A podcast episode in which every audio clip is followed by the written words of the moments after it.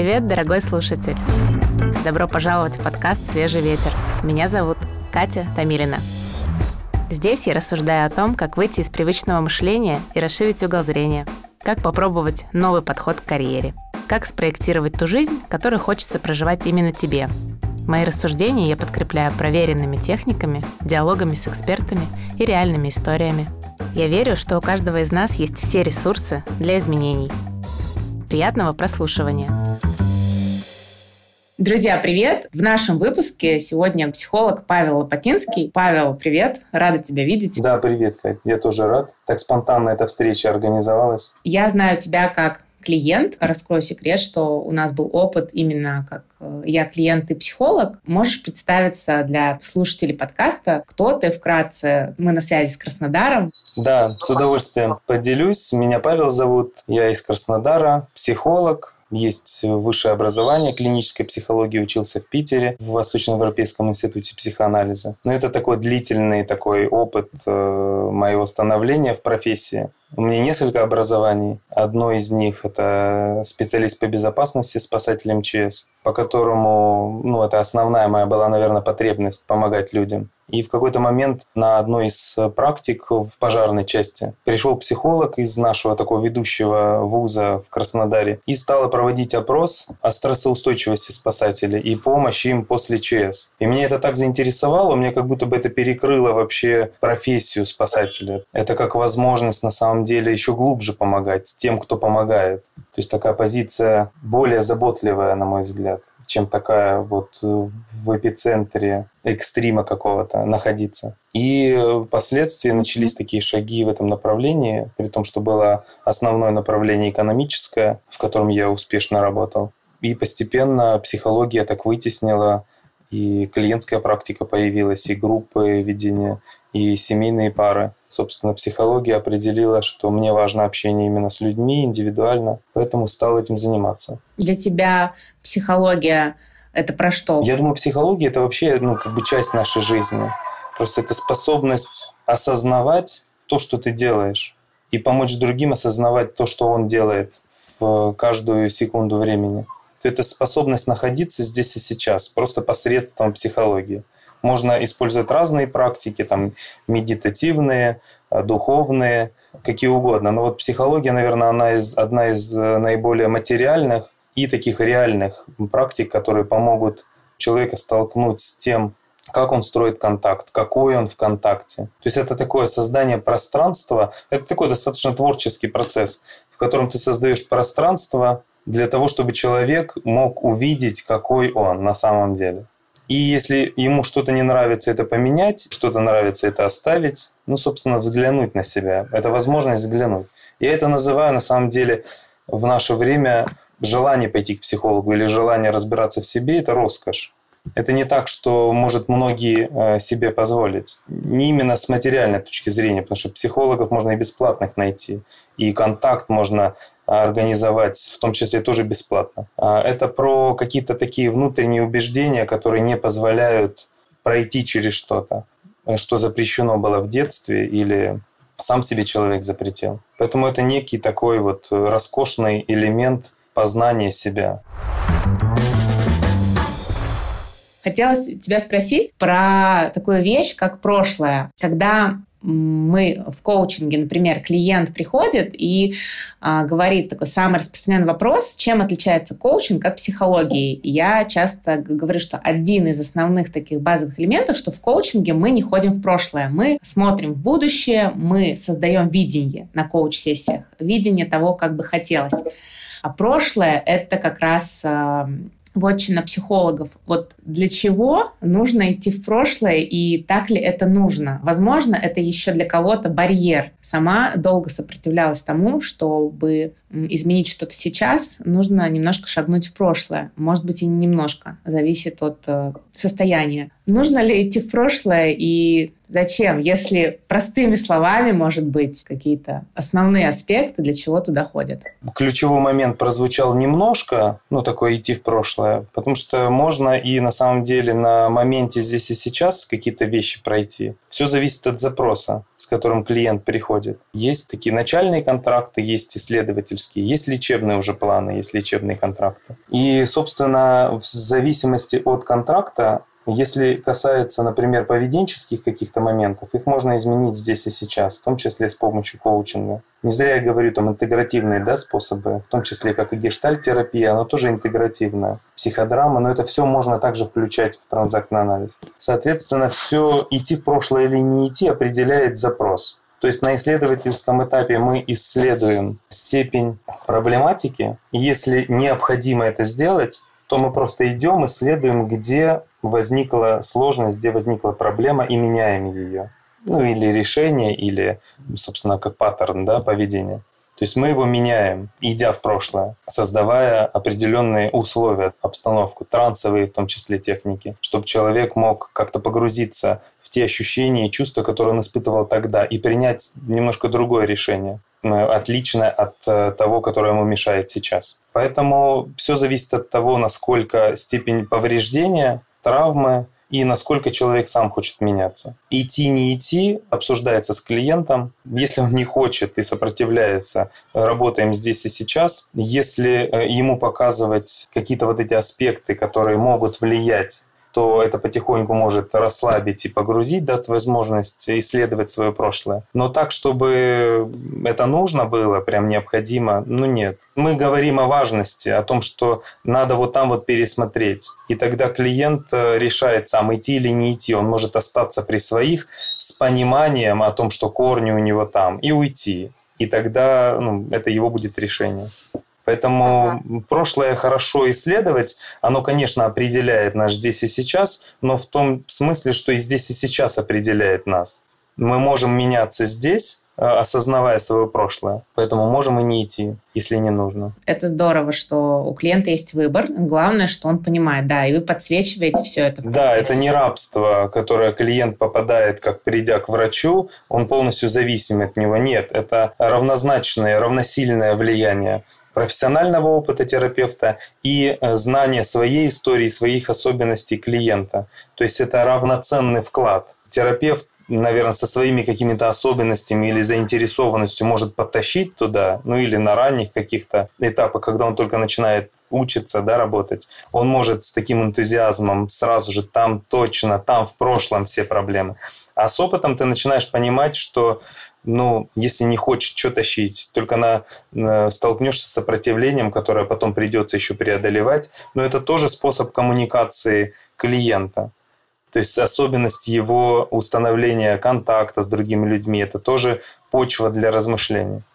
Прошлое дает возможность понять э, особенность, структуру личности, особенность его функционирования. Только для этого. Но функционировать он будет здесь и сейчас. Вот как раз э, про эго-состояние приведу тебе пример. Ты мне очень э, помог, я учусь их отслеживать. Раньше мне казалось, что внутри меня живут какие-то личности, и они еще между собой спорят. И э, иногда мне просто казалось, что ну, реально я схожу с ума, что это за голоса, их иногда двое, иногда трое, и вот я где-то понимала, что одна часть меня, например, говорит, не, не ешь круассан, все, как бы сегодня хватит, а, а другая часть, ну, я могу себе это позволить. В общем, потом э, я поняла, что с помощью тоже терапии, что есть такие три эго-состояния, взрослый, родитель, ребенок. Можешь ли ты чуть-чуть рассказать, а, про что это, и может ли человек их отслеживать? Сейчас хочется сказать, сказать, что так много вообще литературы и много статей по этому поводу про эго-состояние, и есть прям классные, которые написаны. Но это действительно одна из теорий, разработанных Берном, Эриком Берном. Эти диалоги, да, они про, про это в том числе, то есть я не схожу с ума, правильно, когда у меня это происходит? Безусловно. Есть концепция гуманистической психологии, которая утверждает, что личность целостна. И Эрик Берн пошел ну, вопреки, он стал утверждать, что личность не целостна, она многогранна. То есть в каждую секунду времени ты можешь выбирать то удобное или общепринятое, или тебе близкое состояние, с которым тебе будет проще, лучше здесь и сейчас. И эти состояния были определены как эго-состояние, как родитель, взрослый и ребенок. Если вкратце, родитель – это все мысли, чувства, поведения, которые мы впитали в себя от своих родителей. Это нормы, правила, убеждения. На основе них мы учимся, как заботиться, воспитывать, соблюдать правила. Это такая часть э, моральная, да, больше такой аспект функция, которую выполняет родитель, он лишает, например, взрослого какие-то такие бытовые вещи э, обдумывать. Ну, то есть, нужно ли руку в огонь сувать? Ну, конечно, нет, да, то есть у нас внутри уже есть, не надо. Или, например, э, дорогу переходить на красный или на зеленый свет. У нас уже есть это в нормах, э, в родительских, в этой заботливых или контролирующих, все зависит от того, как кого воспитывали. Что нужно делать, а что не нужно. То есть взрослый не тратит на это время, он может больше быть занят более глубинными какими-нибудь вопросами. Это часть, которая собрана из разных таких влиятельных фигур нашей жизни. Там родители основные, да, там бабушки, дедушки, братья, сестры в том числе, учителя, тренера или какие-нибудь кумиры, которых мы наблюдали. Это вот весь этот образ. Соответственно, тут много чего, и когда мы, например, говорим, ты там толстый, не делай этого, мы автоматически просто шаблонно воспроизводим то, что воспроизводили эти фигуры. Есть э, взрослая часть она из эго-состояния центральная, и у нее такое специфическое место. Вот почему центральное, позже скажу. Взрослый, он менее эмоциональный, он более рациональный. И он воспринимает э, факты, то есть он видит реальность. Он способен оценивать э, здраво то, что происходит, то, что требуется. Это такая разумная часть наша. Оно тоже формируется в течение всей жизни, оно э, у некоторых людей может быть недоразвито. Собственно, почему приходит к психологу? Для того, чтобы эту взрослую часть усилить. То есть, обладая знаниями, лишая себя невежества, мы наполняем эту взрослую часть своими собственными особенностями, реальностью наполняем, отражением от психолога. Усиливая взрослого, мы можем отслеживать те процессы, которые внутри нас происходят. И последняя часть – это детская. Ребенок – это то, э, каким мы были маленькими, э, как мы думали, чувствовали, действовали, когда были маленькими, и как воспринимали те реакции, которые на нас э, обрушивались там, от родителей, их воспитание, то есть обижались, любовались. Вот эта вся жизнь, вся интуиция, все, весь интерес – это вот в детской части если функционально разложить ребенка, он может быть нескольких подтипов. То есть это он может быть естественным, а может быть адаптивным. То есть естественный ребенок это тот, кто, ну вот если увидит там солнышко, он ему радуется, потому что ну, это солнце светит, да, или дождик идет, или там э, ему подарок сделали, он естественно обрадуется, потому что он этого хотел, или там потому что ему приятно. Адаптивный ребенок, он может быть как позитивный, так и негативный. То есть позитивный адаптивный ребенок, он подстраивается под требования родителя внутри, э, и, ну и, соответственно, других влиятельных фигур уже в жизни, то есть начальника, кого угодно, да, который старше. И есть бунтующий ребенок, это негативное проявление адаптивного ребенка, который обижается, стучит, э, ножками, да, или там капризничает, или говорит, что не хочет, или от противного действует, или сопротивляется вроде бы нормальным требованиям и вещам, но передавленный такой ребенок. И взрослый нужен для того, чтобы эти состояния внутри отслеживать и отделять, если, например, э, родительское эго-состояние чрезмерно активно, чрезмерно требовательно, он может отделить родительское состояние, ну, сказав, что ты сейчас чересчур требователен. Или детское, когда, например, надо утром проснуться, чтобы на переговоры пойти. А внутренний ребенок говорит, слишком рано, я хочу еще поспать еще полчаса. А родитель говорит, нет, вставай, ты запоришь все переговоры. Ты так всегда действуешь, нельзя на тебя положиться. А взрослый в этот момент может сказать, что для того, чтобы спланировать э, переговоры, тебе нужно чуть-чуть пораньше встать. Поэтому давай, давай сейчас проснемся и сделаем это. Ну, то есть так э, более нейтрально, более безэмоционально, не предвзято, он все равно продолжит оставаться в контакте. Как вот эту взрослую часть э, описать? Она должна занимать центральное место на протяжении всей взрослой жизни, скажем так, или как? Безусловно, взрослая часть важна, при этом ну, все другие эго-состояния тоже важны. Просто взрослая часть, она дает более трезвую оценку того, что происходит в контакте с человеком. Например, э, вас просят помочь сделать работу, но не успевает ваш э, коллега. Из родительского состояния, например, негативного критикующего, вы скажете, ну сколько можно? но вообще тебе помогать. Ты когда-нибудь успеешь сделать эту работу сам? Ну и, соответственно, там дальше коммуникация, да, он впадет в детское эго-состояние, при том, что подтекст был такой, он из детского состояния просил о помощи. Из ребенка, например, бунтующего вы скажете, а не хочу я тебе помогать. Вот не хочу, у меня куча своих дел, не буду это делать, не хочу, не буду. А, например, из адаптивного ребенка вы скажете, ну, конечно, конечно, сейчас все сделаю, помогу, и, может быть, даже часть работы сделаете за него. А если вы из взрослого скажете, вы сверитесь, какая помощь нужна. Согласуйте это с собой, с внутренним состоянием. Располагаете ли вы таким временем, чтобы это было без риска лишить себя удовольствия какого-нибудь, там, погулять, подышать, встретиться, да, с кем-то. То есть взрослая дает возможность согласовать с собой, хочу ли я, комфортно мне с этим человеком, коллегой работать сейчас вместе, или это будет обуза, больше обязательства, чем удовольствие. Поэтому взрослая часть, ну, да, очень важна для того, чтобы отслеживать то, что происходит внутри, и возможности строить более конструктивный диалог снаружи. Потрясающий пример. Если бы я могла все ситуации так раскладывать, мне кажется, я была бы более сбалансированным и спокойным человеком. Но опять-таки, мы же говорим о силе или мы говорим о такой сбалансированности внутренней. Не нужно упускать из внимания, что есть потребность у нас закрыть какие-то вопросы прошлого. То есть мы будем говорить другому так, чтобы он нам отказал, например. Или мы будем его просить так, чтобы он отреагировал соответствующим образом для нас, чтобы мы для себя среагировали э, привычным способом. То есть иногда даже задачи по-взрослому отреагировать нет. Например, у нас есть много накопленного гнева. Мы сделаем все так, чтобы этот гнев был выражен. Поэтому тут много разных задач внутри стоит. И у нас есть ну, там, пять способов структурировать время. И один из этих способов – это игры. Самый предпоследний перед близостью. Вот игры – это ну, самая важная часть для того, чтобы получить то, что мы хотим. Как спросить так, чтобы другой тебе ответил с гневом, отказал в помощи или наоборот помог, надо исследовать, есть ли в этом какая потребность да, заложена. Можно спросить вроде бы по-взрослому, а напороться на гнев – Соответственно, это подтвердит то, что ну, просить никого не надо, нельзя, никто не поможет. Все придется делать самому.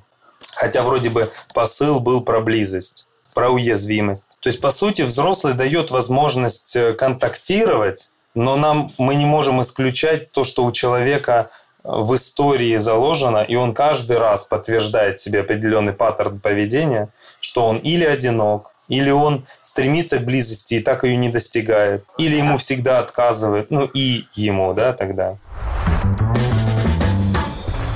Конечно, рецепта нет, но я все равно спрошу на всякий случай, есть ли э, какой-то алгоритм, как этот процесс отслеживать? На самом деле все в естественности, вся загвоздка когда мы не понимаем, что мы на самом деле хотим, мы не понимаем, а, что от нас хотят, когда мы не проясняем, что от нас хотят. Основная проблема в том, что мы ну, не слышим себя. Алгоритм в том, чтобы научиться слышать себя, что я на самом деле хочу. И в конечном итоге задача психологии – это привести человека к автономности, ну то есть способности быть естественным, спонтанным, потом осознанным, и третье, способным к близости к интимной. Ну, то есть обсуждать какие-то болезненные вещи открыто, без риска, что это используют э, против него. То есть это задача психологии – привести человека к автономности. Ну, то есть э, это такой длительный путь. Так алгоритма прям быстрого нету. Ну, по крайней мере, э, вы подсветили сейчас, куда двигаться. Про, когда вы говорите, что умение слушать себя, это уже понятно. И здесь у каждого человека свой способ да, слышать себя. И в разном периоде времени мы разные. Да, они могут быть контаминированы, да, приказаниями какими-то или посланиями, контаминированы, это затоплены, да, например, я вроде бы это хочу, у меня запрет на это стоит, или я, например, не хочу этого, потому что у меня этого и не было в опыте.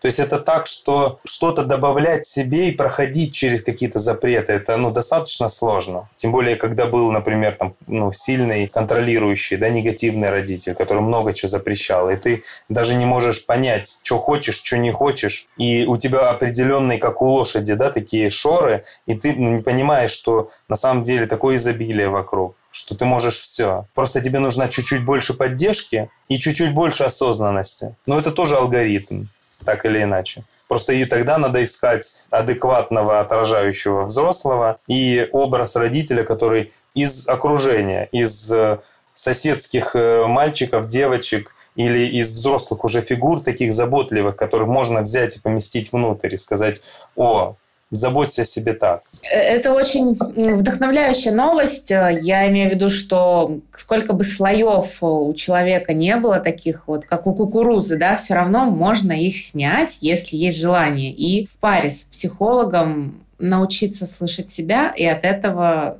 Безусловно, психолог для этого и есть, чтобы с его помощью человек научился слышать себя, но для этого психологу нужно достаточно чистой средой быть. Потому что если у него процессы какие-то поднимаются относительно клиента, ему бы хорошо это нести ну, или в супервизию, или в интервизию, не перегружать клиента. Или с клиентом обсуждать та реакция, которая сейчас возникла, близка ли клиенту. Потому что очень часто клиенты сами провоцируют какое-то отношение к себе привычное для того, чтобы привычную реакцию отыграть.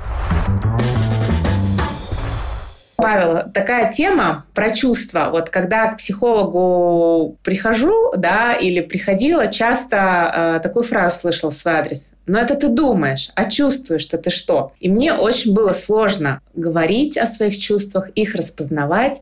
Почему это так сложно? Не всем сложно. Сразу ну, это допустим, потому что некоторым ну прям они только и делают, что чувствуют. Это есть определенные Э, адаптации. Их не так много, их там шесть. И эти адаптации дают э, возможность приспосабливаться к социальной жизни. То есть единственный способ выжить в этом мире – это приспособиться. А, соответственно, какой способ адаптации был выработан, соответственно, и вызывает определенные сложности э, с чувствами и выражением этих чувств, с осознаванием того, что происходит со мной на самом деле. С чувствами сложно, потому что они не, ну, не всегда интересны были. Ну, то есть проще же сказать, что надо делать, что не надо делать было родителям. Соответственно, разобраться, что у него в душе, на это времени не всегда было.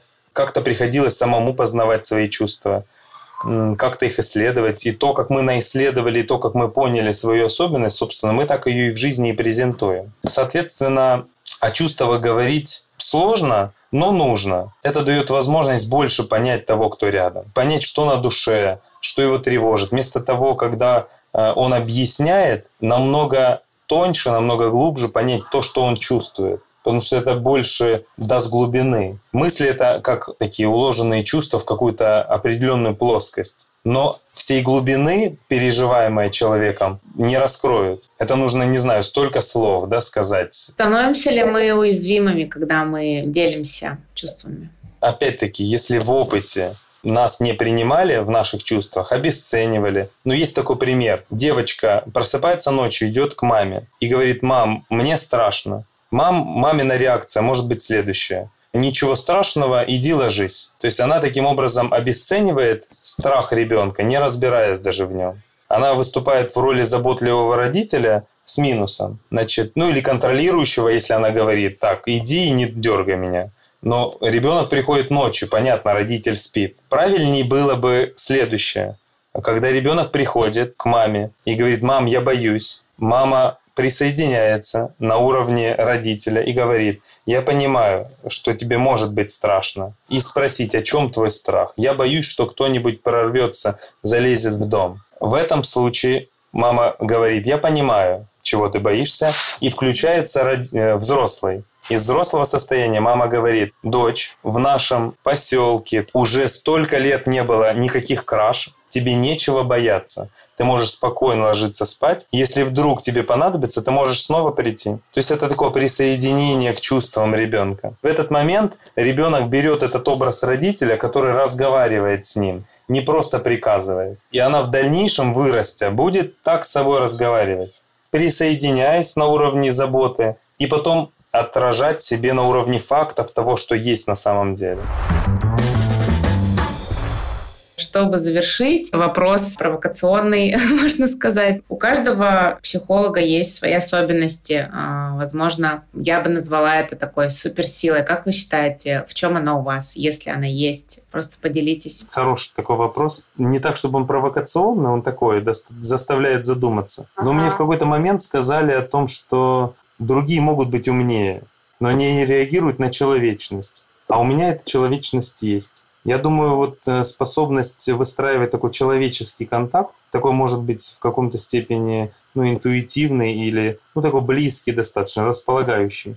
Интерес к личности, с которой я общаюсь, у меня есть. Я думал о какой-то надежности, можно было бы сказать, как это надежность, но это какое-то общее. То есть я достаточно надежен. И в том числе транзактный анализ дает эту надежность для клиента в том ключе, что есть контракт, есть рамки, есть правила определенного этого контакта, конфиденциальности в том числе, то есть которым клиент защищен. И это надежность, которая дает и метод, и я могу дать эту надежность со своей стороны. Ну, не знаю, суперсила это или нет, но я думаю, человечность больше. О, это классно сказали. Я поддерживаю. Классно, когда человек знает о своих особенностях, вы же этим занимаетесь, вы себя в том числе познаете. И в этой человечности ну вот вы сейчас говорите, столько энергии, правда, и столько силы. И... Ну да, можно прятаться под разными ролями, а когда мы приходим к своей собственной человечности, то какие мы? Собственно, мы раскрываем себя. Но это не так, что это ну, быстрое осознавание было. Это, может быть, пару лет назад я только понял, что у меня на самом деле это это. Это меня освобождает от того, чтобы быть каким-то. То есть я вот такой, я могу там шутить, я могу анекдоты рассказывать, я могу что-то глубоко дать. И в том числе это моя человечность. Спасибо вам за это. Кать, спасибо вам за интервью. Для меня это тоже такой новый опыт и эксперимент.